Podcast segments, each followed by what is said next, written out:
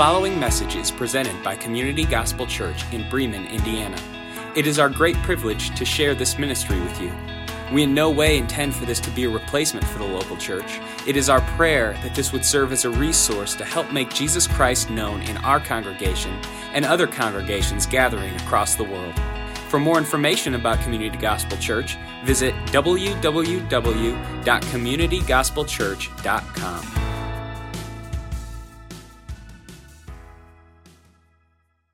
Yeah, COVID took Easter last year. We're taking it back. So that's how that's how it works. All right? Yeah, you can clap for that. That's fine. All right, if you would, open up your Bibles to Galatians chapter 1, verse 6 through 10. Galatians chapter 1, verse 6 through 10. I want to just, first of all, tell you guys uh, thank you for praying for me. Last week, I'm not sure what happened. Uh, I was sitting in my pew and I was just so overwhelmed. Bethany started playing, and then I was like, man, I got to go up there and preach. Like, I just, I'm good. We're fine. Like, everything's good. And I had a million thoughts in my head. And, uh, and so it is what it is. And, and that happens sometimes, right? And we're okay with that? Everybody's good with that? All right, awesome. So, uh, yeah, sometimes I get overwhelmed too as well. But Galatians chapter 1, we're going to keep going uh, in our study on Galatians. So it's Matthew, Mark, Luke, and John, Acts, Romans, 1st and 2nd Corinthians, and then you're getting into Go Eat Popcorn, which is Galatians, Ephesians, Philippians, and Colossians, all our letters. Okay, letters from uh, a guy named Paul, and we talked about him a little bit last week. If you missed last week, go ahead, log on communitygospelchurch.com. You can check out our sermons. Uh, they're all posted there so that you can go back and kind of see uh, what's up. Uh, pastors quote him all the time, pretty much every single week. He might be the number one quoted uh, theologian, if you will. Uh, and the great C.S. Lewis once said this, and I thought this was really interesting as we look at the text here this morning. He said, One of the great difficulties is to keep before the audience. And I would replace audience with congregation. C.S. Lewis's audience was a lot of people who didn't believe in Jesus. He was constantly kind of trying to fight the trends of these individuals who were uh, adamantly opposed to the gospel. So he was a big evangelist. And uh, he said, you know, it, it's hard to keep before the audience or the congregation the question of truth. And what's interesting, every time we study the Bible, this second sentence just rings so true uh, from pastor to congregation and just congregational member to congregational member. But they always think, whenever you uh, start to preach and teach the gospel of Jesus Christ, that you're recommending Christianity not because it's true, but because it's good. And that's not what we're doing. We're not recommending uh, you be a believer in Jesus Christ because it's good. Like he's not just a item you take off the shelf and you're just like, oh look, this is going to be beneficial for my life. That's not how it works. Okay. Once you know Jesus Christ as Lord and Savior, it changes your whole entire life. Like everything moves from one place to the next. And if it doesn't, be concerned. Okay? And so that's what Paul's kind of telling these Galatian believers. As we learned last week, Paul is amazed that the Galatians had heard the gospel of Jesus Christ, that he came, died, and then he rose again, and that they're thinking of deserting the good news of Jesus Christ. And they were influenced by a group called the Judaizers that said, just as a big summary, that you need to work for your salvation. And we know in Ephesians that that's not true, right? For it is by grace that you have been saved through faith, not of works, lest any man or woman should boast. You have been saved by grace, God's grace, grace that is greater than all of our sin. Okay? And so Paul is, is starting to pen this letter to these Galatian believers, and he's saying, You're thinking about leaving because somebody is pitching to you another gospel, another idea. And what's fascinating is the Judaizers looked at Paul and they said, You just want to be popular with your people. And Paul, as we'll see, he's like, No, I'm not really concerned about being popular. I'm concerned about the truth of the gospel coming out. Because if truth flourishes, then so does life. And that is what Paul and God's desire is for us today as we look at it. Now, what we're going to unpack here today is essentially three warnings to believers, okay, for us who have pledged our devotion and commitment to God. Three warnings to us who are prone to wander. Because if you're anything like me, like sometimes I look at other things in this world and I'm like, maybe they're better than the gospel. You ever done that? Like maybe this is better than the, the truth that God has in store for us. And so that's kind of our whole prayer here today. So let's look at Galatians chapter 1. And uh, we're just going to start at verse 1 because it's so small. And we're going to move into verse 6. Paul, who is an apostle sent by God on the road to Damascus, was not sent from men nor through man but he was sent by Jesus Christ. And when he says he's sent by Jesus Christ, it's the risen Jesus Christ. And God the Father, who raised him from the dead, he is with uh, his brothers, fellow apostles, and he is writing to the church of Galatia.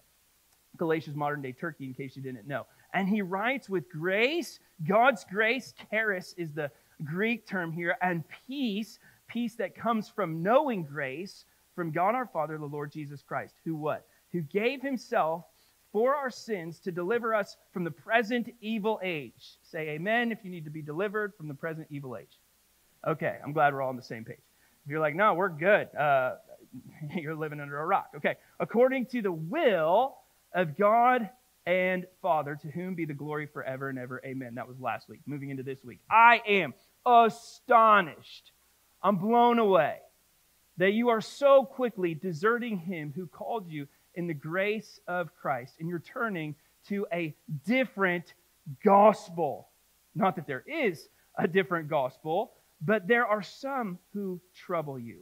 And he's speaking there about the Judaizers and who want to distort the gospel of Jesus Christ. So the first thing that Paul gives to these believers, okay? And a believer is one who has confessed with their mouth and believed in their heart that Jesus Christ is Lord. The first warning he gives to the believers is you are contemplating deserting the gospel of Jesus Christ. Don't do that. So, Paul is astonished, and in the Greek, he's just saying, I can't believe that you would do this. In other letters, like Romans, Paul usually gives a preface in regards to a prayer. He's thankful for the audience that he's writing to. For example, in Romans, he says, Man, I'm so excited that I hear good things about you guys. I'm so excited about your faith. But here, Paul just uh, essentially says who he is and grace and peace. And then he's like, and now here is the problem, okay? There's two problems that are appearing here in the text in regards to deserting the gospel. Number one, this act of apostasy is starting to take place. This act of apostasy is starting to take place. Judaizers, who essentially were followers of the Old Testament law. We don't know if they're true believers or not true believers. We would assume that they're not true believers, okay? They're essentially taking the New Testament law, seeing people come to a relationship with God through faith in Christ, and they're mad because they're not following all of the laws that they follow. Isn't it funny how people are like that? Like all of a sudden they want you to act the same way that they act because uh, they're under this weight of uh, conviction. And so Paul says, these Judaizers are trying to influence you, and he says, to desert him who called you in the grace of Christ. They wanted believers to contemplate God's free gift of grace, and they wanted to convince them that they needed to earn their salvation. And Paul is amazed that somebody would think they need to pay for such a great gift of salvation. How could you possibly pay for this great gift. If somebody buys you a brand new car and you don't have any money, how could you possibly afford to pay that person back? And Paul says that's exactly what's happening here, even though there's no cars in the New Testament. Now, notice in the original text, maybe your translation says this, it says our deserting, A R E, our deserting. That's a military term. It's very similar to a soldier going AWOL, absent without leave. The process of deserting is the turning away from faith, and it's called apostasy. And so when we look at that term, we realize it's a Greek word meaning a defiance of an established system or an authority. It's a rebellion or a breach of faith.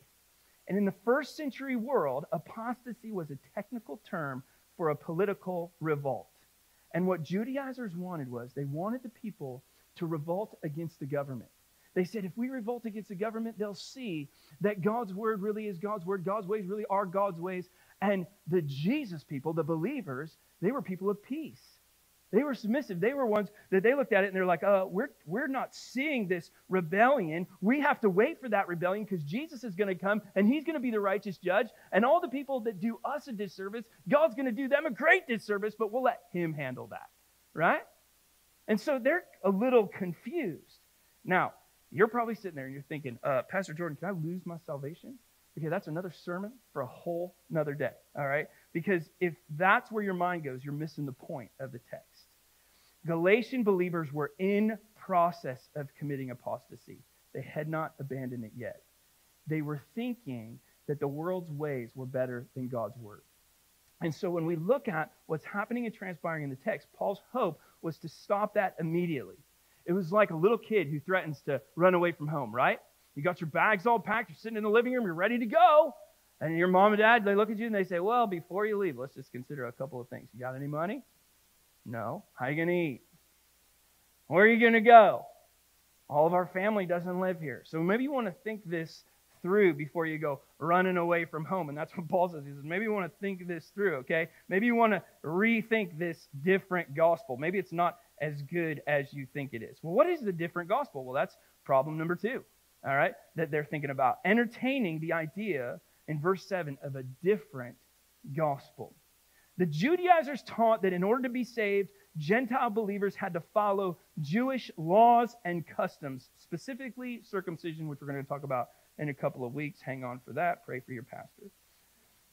If you don't know what circumcision is, your mom, dad, aunts, uncles will be happy to explain it to you after service. All right?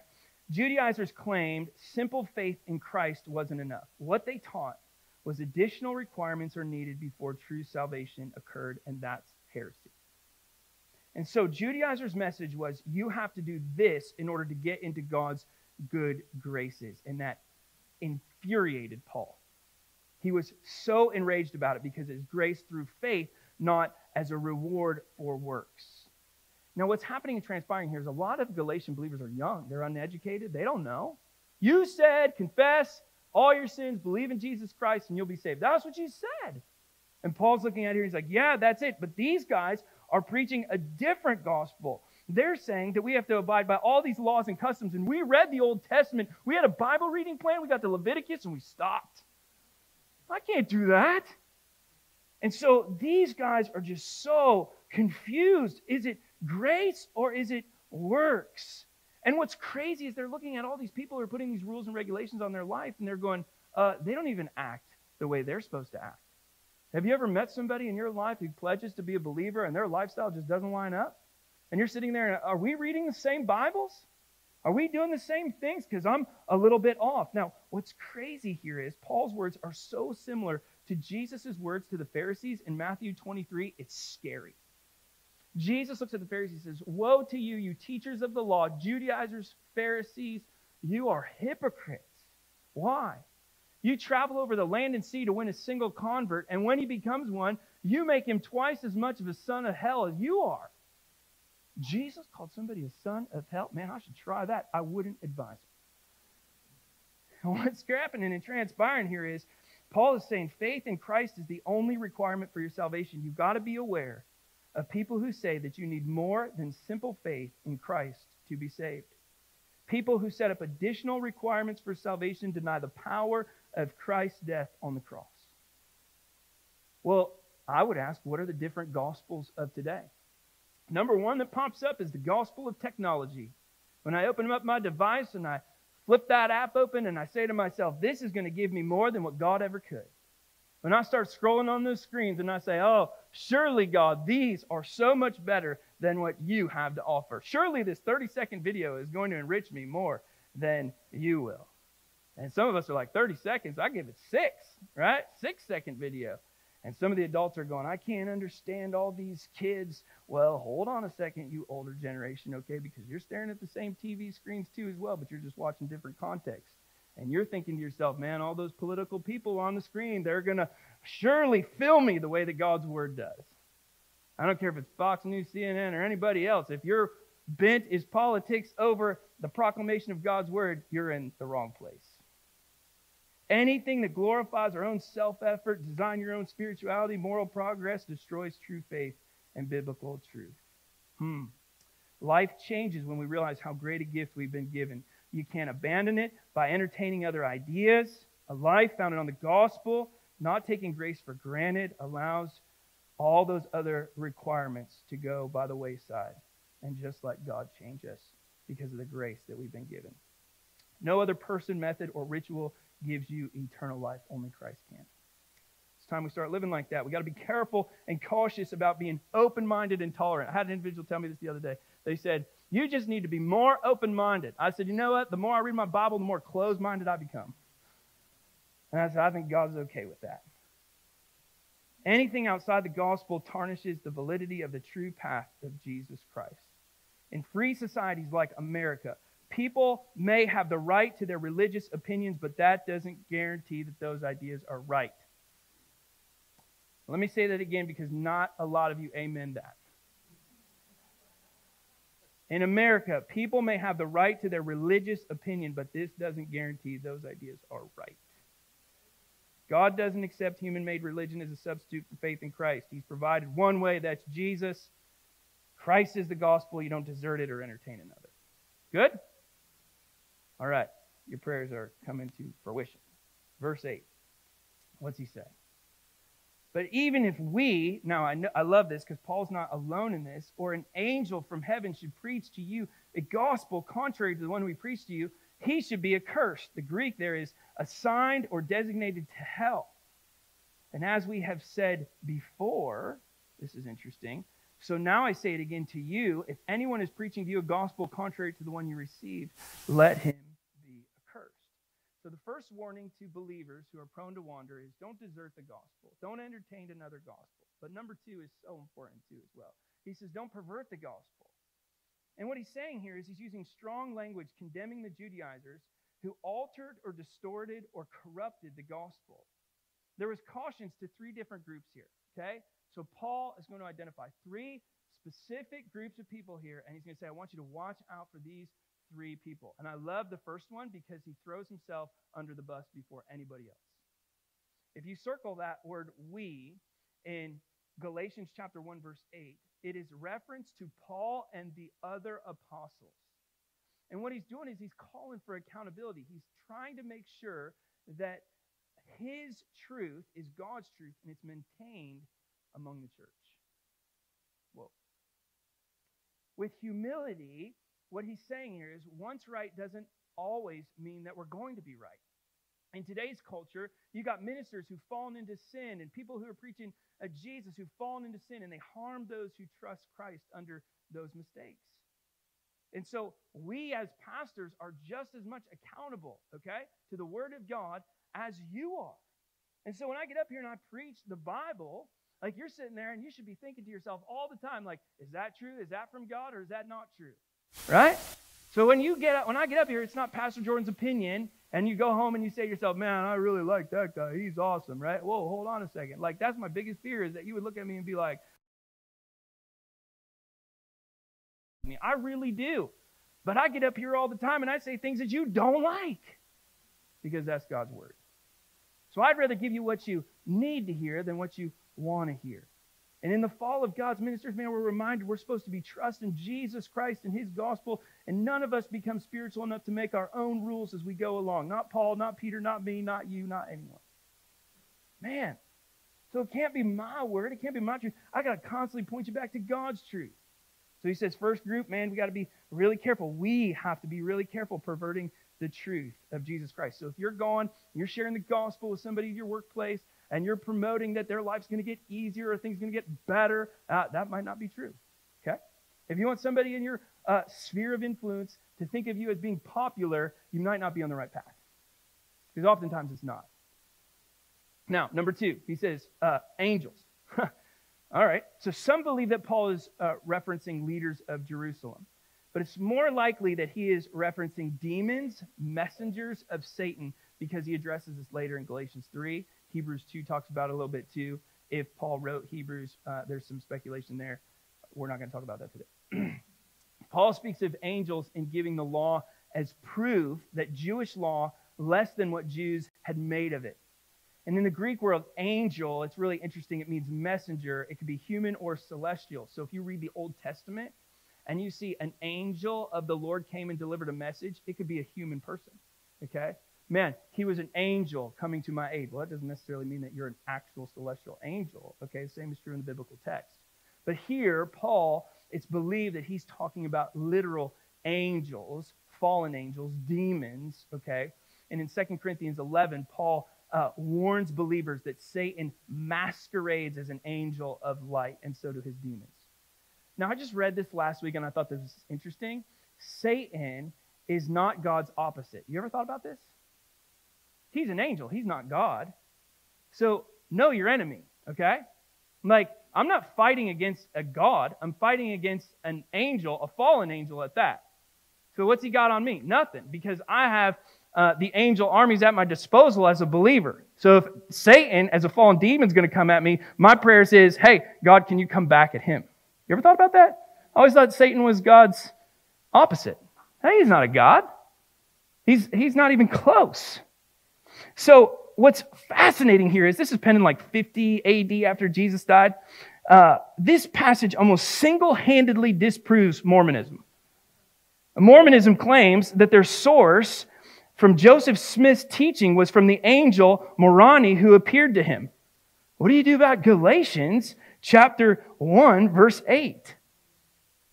In both cases, apostles or angels, faithfulness in commuting unchanging truth from God is the ultimate test of rightful authority. So, what Paul says, if you go back to the text, a gospel that is different from the one we preach to you is like saying good news, which is not the same as what we preach to you.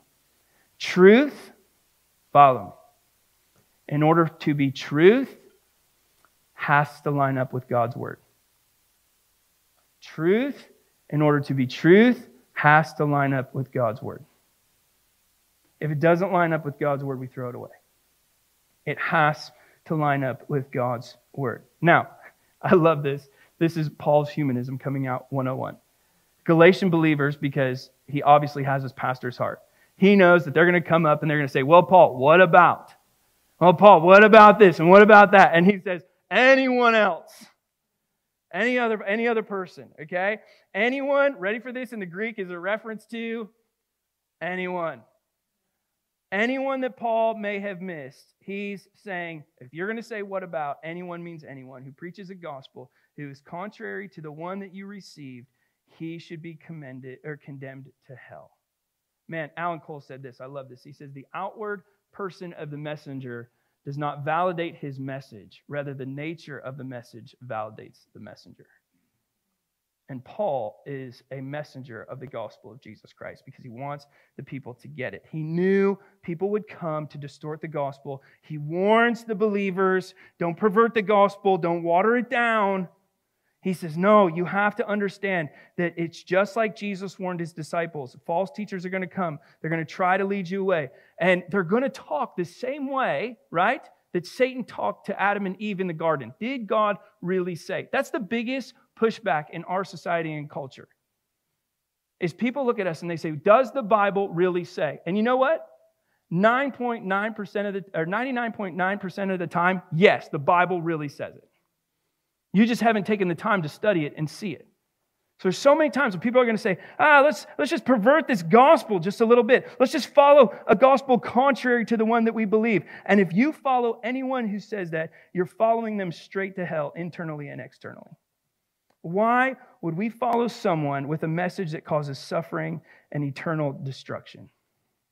The gospel, biblical truth, cannot be changed, for the truths of the gospel can never change. It has to withstand the test of time. Hmm. So, believers, number one, you're prone to wander. Don't desert it. Man, you got to love it and, and, and read it and let it kind of immerse you in it. Uh, number two, don't pervert it. Don't water it down, he says. And then look at verse 10. I love this. He says, For now, am I seeking the approval of man or am I seeking the approval of God? Am I trying to please man? If I were trying to please man, I would not be a servant of Christ and amen a million times. If there's any other way for me to be popular, it is not here on this pulpit, okay? This is the last place that you're going to be popular because you're going to preach the gospel of Jesus Christ, and man, you're not going to like it. There are people who have come to our church, right? And here's the hardest thing that I wrestle with as a pastor. You come to the church, you come from all over the place. I want you to like me. I want you to like my wife. I know you're going to like my wife more than you're going to like me. I'm fully aware, right? I want you to like my kids. But in reality, I don't think you're gonna. There's so many people that come to community gospel. I'm trying to talk them out of coming here, then coming here. I'm like, are you sure? Do you realize we're like the island of misfit toys? man, I don't know if you want to be a part of this. Like, we're not popular at all. We preach God's word, right? That's what we do. And so Paul essentially he says, listen, you believers who are prone to wander, I got three things for you. It's to the saints. I want you to understand this. He says, first of all, you can't compromise, Paul. You got to teach freedom from Jesus Christ. It's not going to be popular to the Gentiles. And Paul declares it here. He gives three warnings here to the saints. And, and these are my three kind of warnings to you. These were the three warnings that I wrestled with uh, for the past couple of weeks. This is probably what I was wrestling with last week, okay? Number one, reject being popular by humans. Like if there was a prayer that I had for you, and if I could ask you to pray something for me, it, it would that be I step up here every day and I'm not concerned whether or not you like me or not.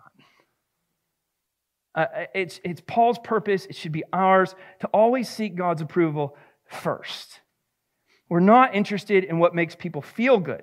Our allegiance has to be to Jesus Christ first. So we never water down the gospel and God's authority to become popular with our fellow man. That's so tough. I can't tell you how many times I've talked to somebody, I just want to tell them what I want to tell them, right? Oh, but that ends in turmoil, doesn't it? No, we got to tell them what they need to hear. You imagine if we did that for our kids? Somebody told me the other day, they said the, uh, the generation who receives the participation trophies has grown up. And I said, man, we need to start telling our kids they're not good at what they just participated in, right? They're not good. Okay? You need to find another calling because that one was from a different angel. Number two, never compromise. Never compromise. This is the definition of integrity. Paul is completely unbending when the truth of the gospel becomes an issue. There can never be compromise on God's word, on God's will, and on God's ways. We cannot compromise on these truths. They've stood the test of time. We got to stay focused and grounded on what our Bibles say. Number three, you got to stay disciplined. I tell you what, it is so easy to crack open that phone and watch those six second videos. Man, you just get saturated in them, right? They teach me what is cool and popular on Amazon. They told me uh, how uh, the next life hack. Oh, they're so amazing, so incredible. And then I go to the Word of God and I'm like, this is a slugfest. This is like me just walking through mud. And God's looking at you and He's saying, yeah, because you saturated yourself so much in sin that you forgot what sanctification really feels like. Believers rarely receive praise for godly character and good works. You will almost never get praise for it. Man, I wish you knew that. You'll do the right thing and you'll almost never get your applause. It stinks. I hate it. It's simply a reward for a, redeemed life. Hmm. If we remain disciplined as servants of Christ, though, God gives us the highest applause when all is said and done. So he looks at us, he says, Well done, my good and faithful servant. I love you. You're doing it. You did a great job. And you're like, God, could you just have affirmed that for me when I was on planet Earth? And he's like, Yeah, I did a couple of times, but you didn't hear it because you're so saturated in all of your social media. I'm preaching to myself this morning, I promise. So the question on the table is asked, who am I really serving? If the answer is people, then you're going to be tossed back and forth, like Jesus said, by conflicting demands and expectations of others, and that is just so frustrating. However, if the answer is that I just want to serve Jesus Christ, you'll only have one person to please. It's Valentine's Day. You know, my wife is most satisfied with our relationship when she finds that I'm most saturated in what God's word has to say. Same with my friendships, same with my relationships. All people, man, you and I are better friends, right? If I've been spending time with the one who gave me friends. There's no compromise for believers walking in the present evil age. That's verse 4. Life of serving Christ in adoration for what Christ has done leads us to a full life of purpose. And Paul's conversion is testimony that. His and our goal is to please God and to serve Christ because of what he did on the cross for us. So, all that to say, believer who's prone to wander, man, myself included, right? Like I'm in this boat. There are things in the world that catch my eye, and I think to myself, I wonder if that's that good, right? And so I, I sing that song, uh, prone to wander, God, I feel it, prone to leave. The Lord I love, right? That's what it says. So I have to look at it and ask myself the question, and would you ask it with me today? Do you seek to please everyone, or are you striving to honor the Lord in all you think, say, and do? Because we as believers were in danger, just like in Galatia. Paul didn't apologize for straightforward words, and neither should we. So we're going to pray and ask God for courage to seek his approval above everybody else's. Amen? All right, let's pray. Heavenly Father, thank you so much for the fact that you're the King of Kings and the Lord of Lords, the great sustainer, the awesome creator. God, if anybody's here this morning doesn't have a relationship with you, simple, I ask that they would confess with their mouth and believe in their heart that Jesus Christ is Lord, and they would be saved, receive the grace, grace, God's grace. They make the best decision they've ever made. Life's, not, life's not going to get easier, I promise. But life will get better because you have somebody to go with you through this world. Somebody who stands before you, somebody who stands beside you, somebody who stands uh, behind you, takes up the rear guard, as Hope Sharp says all the time. Somebody who is dwelling within you. One who gives you a spirit to convict and to teach and to instruct. And we thank you, God, that we who have called you Messiah, Lord, Savior, that you do those things. God, we ask that you forgive us because we're prone to wander. We're, we're prone to, uh, to leave the God that we love. And so help us to have our eyes fixated on the truths of the text. Help us to have our mouth constantly uh, seeking you in prayer and our ears open to what you would have in store for us. Help us not to pervert or water down the gospel of Jesus Christ. God, I pray so uh, uh, deeply and out of a, an attitude of concern that we wouldn't listen to people who say, But does the Bible really say? But that we would know our word and that we would understand it and we would apply it. And God, that we would reject this idea that human popularity is greater than your applause. And that we wouldn't compromise on the truth. And God, that we would stay disciplined. May our hands and our feet always find the things that are of you. May our ears and our eyes always hear and see the things that are of you. And may our mouth constantly speak the things that are of you. Until you come and call us home, we love you, we praise you, and we give you all the adoration and glory that you so rightfully deserve. And all God's people said, Amen.